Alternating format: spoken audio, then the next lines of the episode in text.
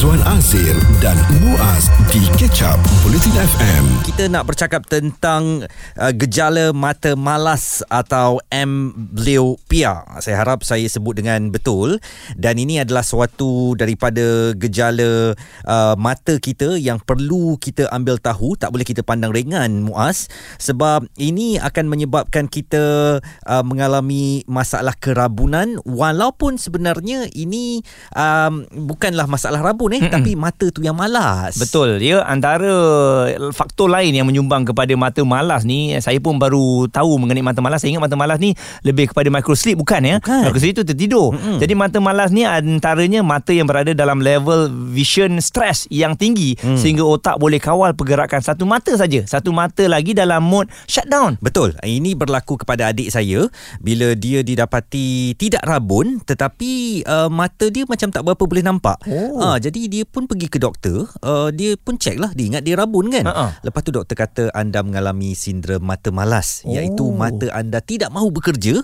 atas arahan otak. Uh-uh. Uh, itu yang uh, kita nak tahu kenapa ya. Uh, ia berlaku. Kebanyakan orang berpendapat uh, selagi ianya tak berkait dengan masalah kesihatan, mungkin kita tak perlu khawatir ya. Uh, tetapi ini perlu kita ambil cakna sebab dia akan melibatkan pekerjaan kita seharian. Mm-hmm. Bayangkan kita tak ada apa-apa masalah tapi mata kita tak mahu bekerja dan dia telah pun menerima satu isyarat daripada otak supaya dia boleh berehat. Mm-hmm. Uh, jadi ini akan membahayakan terutamanya mungkin dari segi pemanduan atau kita buat kerja-kerja di rumah kan. Uh, kita tak nampak benda ataupun sedikit kabur. Uh, ini perlu kita dapatkan nasihat daripada eh, doktor. Tapi Izzuan kita takut jugalah bila hmm. tiba-tiba sebelah nampak sebelah tak nampak. Ha. Dia macam eh, psycho kepada kita lah. Eh kenapa ni? Kenapa? Apa masalahnya kan? Rasa tak seimbang ha. kan? Lepas tu berapa lama masa tu um, apa uh, adik uh, Izzuan Uh, memang uh, dia rasa tak selesa dan dia mula rasa macam eh ada ke orang kabur mata sebelah mata je kan? Uh-huh. uh, jadi uh, mungkinlah dia pun google dan sebagainya. Dia pun rasa uh, ada uh, bahasa Inggerisnya the lazy eyes. Oh, Ini memang okay. mata malas uh-huh. uh, jadi dia pergi ke doktor memang doktor kata lazy eyes. Tapi um, saya dan adik saya serta kita semua rasa perlu faham kenapa ini boleh berlaku. Uh-huh. apakah masalah tekanan menyumbang kepada lazy eyes ini? Stream catch up bulletin FM bersama Fokus Pagi Izwan Azir dan Muaz di bulletinfm.audio. Kita bercakap tentang gejala mata malas. Berhati-hati kepada anda yang mungkin sedang memandu sekarang dengan penglihatan anda hanya sebelah mata saja yang kabur. Mata malas ni jarang berlaku kepada kedua-dua mata ya dan uh, ini berlaku kerana otak telah mengarahkan mata yang tidak uh, begitu jelas tadi untuk tak dipakai langsung. Jadi hmm. hanya bergantung kepada satu mata sahaja dan itulah yang di dipanggil otak uh, mata malas. Okey, hasil tinjauan menunjukkan 41% penduduk Malaysia tidak mementingkan ujian saringan mata, manakala 67% pula tidak pernah menjalani pemeriksaan mata selama lebih daripada setahun. Hmm. Saya termasuk dalam 67% tu. Oh, ya. Yeah. Dan ini sebenarnya memang ramai orang yang mungkin peduli tentang kesihatan tubuh badan dia, mm-hmm. tetapi kesihatan mata tu dia anggap dia boleh nampak, yeah. tak ada masalah, dia tak buat pemeriksaan mata. Dan ini mungkin suatu perspektif yang perlu diperbetulkan dibetulkan dalam kalangan masyarakat Malaysia. Kita nak terus bercakap tentang uh, bagaimana kita boleh mengatasi gejala mata malas ini.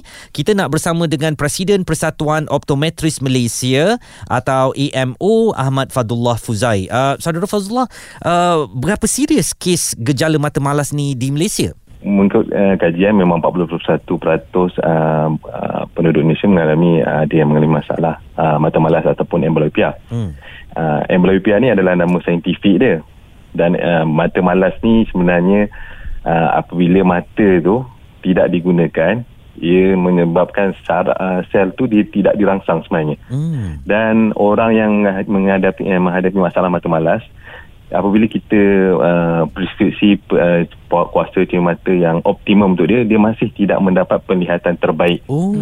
uh, jadi sebenarnya dia boleh terjadi kepada kedua-dua belah mata hmm. Uh, kebiasaannya orang yang tidak sedar apabila dia berlaku sebelah mata kerana uh, sebelah mata, satu mata dia adalah mata yang terbaik dia boleh melihat dengan jelas.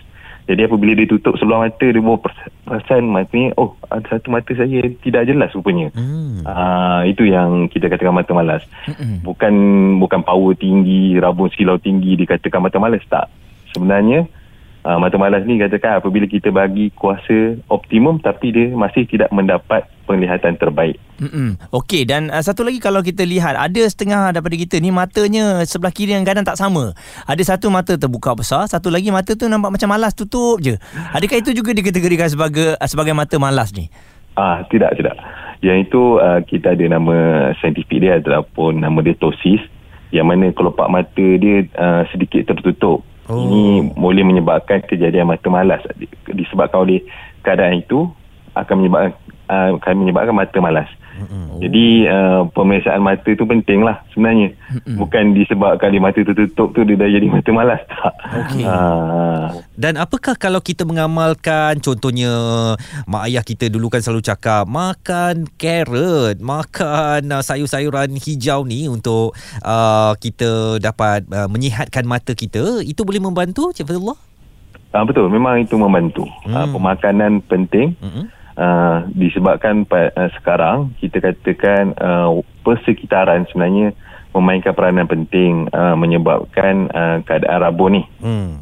Pada zaman dahulu uh, boleh dikatakan uh, orang seperti saya ataupun saudara Muaz dan Izwan ni tiada gadget pada zaman dahulu. Jadi Betul. kebanyakan orang zaman dahulu ni mata dia bagus. Hmm. Uh, berbanding dengan uh, kanak-kanak yang zaman sekarang dan kita uh, berada di, uh, di era teknologi semua okay. orang uh, menggunakan gadget apa semua jadi faktor persekitaran itu menyumbang keadaan uh, kanak-kanak menjadi rabun. Okey, Cik Fazullah ada kata mengenai kanak-kanak uh, tadi. Kejap lagi kita akan kembali bagaimana pula kanak-kanak ni kita nak cek mata mereka ni ada hmm. mata malas sebab mereka ni tak tahu pun dan mereka kadang-kadang tak boleh bagi tahu ya. Izwan Azir dan Muaz di Ketchup Politin FM. Hati-hati untuk anda semua yang rasa benda tu biasa je bila sebelah nampak sebelah tak nampak jadi lama kelamaan bila anda tak buat pemeriksaan itu yang boleh datang kemudaratan tu. Kita perlu akui bahawa mata ni antara yang paling kita kurang beri perhatian dalam kesihatan tubuh badan kita sebab selagi dia boleh nampak, mm-hmm. selagi jelas ada warna, kita pun tak rasa gatal mata ataupun kita selalu tergosok-gosok mata ke, uh, kita akan biarkan dan kita anggap mata kita ni okey sahaja. Apatah lagi kita berpegang kepada petua orang tua-tua dulu, eh tak apa aku selalu makan carrot. Mm-hmm. Jadi mata aku sihat lah insyaAllah. Mungkin itu boleh membantu ya. Betul. Tetapi ada elok juga. Sekali-sekala kita kesianlah kat mata kita ni yang hanya berehat waktu kita tidur saja selebihnya dia bekerja. Jadi kalau boleh kita dapatkan juga pemeriksaan mata. Kita masih lagi bersama dengan Cik Ahmad uh, Fadullah Fuzai Presiden Persatuan Optometris Malaysia. Jadi Cik Fadullah ini kalau kanak-kanak ni sekarang yang memang terdedah pada gadget macam mana kita nak tahu mereka ni mengalami mata malas? Sebab saya takut anak-anak kita ni pun kadang-kadang dia tak bagi tahu mm-hmm. yang dia dah sebelah tak nampak tu uh, untuk uh, anak-anak ni sebenarnya ibu bapa memang kena mainkan peranan penting lah. Dia kena peka terhadap aktiviti anak-anak. Dan ibu bapa juga kena peka keadaan persekitaran anak-anak ni. Kalau sekiranya uh, kita nampak anak-anak ni tiba-tiba dia tengok jauh dia macam mengenyit mata dia. Hmm. Kecilkan mata mungkin dia ada masalah penglihatan sebenarnya hmm. apabila dia tengok TV pun pada jarak dekat ini pun menyebabkan kita boleh kena pasti dia mungkin ada masalah penglihatan jadi apa yang kita perlu buat, kita perlu bawa anak-anak ni untuk uh, mendapatkan pemeriksaan mata dengan optometris yang bertauliah. Hmm. Uh, ini kerana uh, di kedai cermin mata sebenarnya tak semua ada optometris. Okay. Ada kadang-kadang apabila pergi kedai cermin mata biasa dia bawa anak ni. Uh, ini terjadi kat praktis saya. Eh. Dia bawa anak, dia bawa anak ke kedai cermin biasa. Dia, uh, anak ni dia, dia minta ibu bapa ni pergi ke hospital untuk pemeriksaan mata. Hmm. Jadi bila dia dia tak dia pergi ke hospital tengok orang ramai apa semua kan beratur jadi dia datang ke tempat saya praktis saya apabila di praktis saya saya kata ah, alamak ini simple saja kita boleh selesaikan di praktis optometris maknanya kita dapatkan pemeriksaan mata dengan optometris sekurang-kurangnya setahun sekali Oh. Ini yang yang boleh ibu bapa boleh buat lah sebenarnya. Okey, uh, kalau mata katarak lah kita tahu akan perlu berlaku peralihan selaput mata tu, ada pembedahan kecil dan sebagainya. Apakah lazy eyes atau mata malas ini juga uh, memerlukan treatment yang demikian? Oh tak, sebenarnya ini berbeza sebenarnya. Hmm. Uh, kalau macam katarak itu disebabkan uh, adalah opacity ataupun uh, ada ada blocking di dalam mata kita me, uh, untuk tengok ada cahaya nak masuk dalam mata kita disebabkan dia blocking oleh cataract. Mm-hmm. Sebenarnya yang mata malas ni uh, dia dia sel-sel dekat mata dia tidak dirangsang sepenuhnya. Okey, mana tak Ah, dirangsang jadi- oleh otak eh, Cik Abdullah. Ah, ah, ah, penglihatan dia tak mata dia tak digunakan untuk melihat. Oh ni dalam Jadi, iklan apa- kata sel-sel tak berhubung ni. eh. Mm-mm. Ah, betul. Jadi apabila mata tu dia kita kena bagi dia training, kita bagi latihan dekat mata tu Mm-mm. supaya dia sel-sel ni di, dirangsang balik dan mata malas ni dia, dia boleh pulih sebenarnya. Hmm. Okey. Ah, Dan apakah dengan nak merangsang mata tu dengan perlu kita macam masukkan cecair ke hmm. uh, ataupun memang uh, ada kaedah-kaedah untuk merangsang otak tu supaya uh, mengaktifkan mata tu balik. ah memang ada kaedah dia. Hmm. Dan kaedah dia pertama sekali dapatkan penyusat mata dengan optometri dulu. Mm-hmm. Lepas tu sekiranya perlu menggunakan cermin mata uh, memang digalakkan dan kita akan bagi latihan macam kita buat fisioterapi Mm-mm. kena uh, bi- bila contoh tangan tangan kanan kita ni dah lama tak digunakan Mm-mm. otot-otot dia dah kecut apa semua so kita kena bagi latihan dekat tangan kanan tu kan Hmm. Ha, sama juga dengan mata ni. Kita kena bagi latihan dekat dia.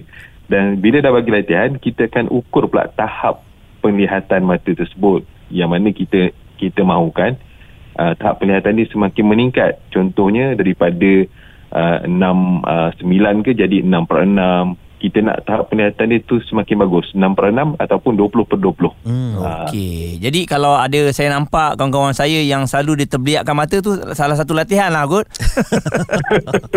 Yang itu saya rasa mungkin terkejut tu. Uh, penerangan yang cukup uh, ringkas tetapi mudah difahami oleh Ahmad Fadullah Fuzai. Beliau adalah Presiden Persatuan Optometris Malaysia. Jadi seruan kami berdua lah supaya seringlah kita aktifkan mata kita ni mm-hmm. untuk melihat benda-benda yang baik saja ya. Betul, insyaAllah. Ha, dan uh, supaya ia tak terjatuh dalam kategori malas. Mm-mm. Uh, mata pun boleh malas dan apabila dia dah malas dia memberi uh, suatu signal kepada otak bahawa dia tidak lagi berfungsi, uh, berfungsi maka otak akan hentikan untuk menggunakan mata berkenaan. Ya dan kita pun sekarang memang 24 jam boleh dikatakan dengan gadget. Mungkin anda bekerja dengan gadget tak boleh salahkan anda juga. Mm-hmm. Jadi um, berhati-hatilah ya uh, rehat-rehatkan mata anda. Jika anda terlepas topik serta pendapat tetamu bersama Fokus Pagi, Izwan Azir dan Muaz, stream catch up di blutinfm.audio.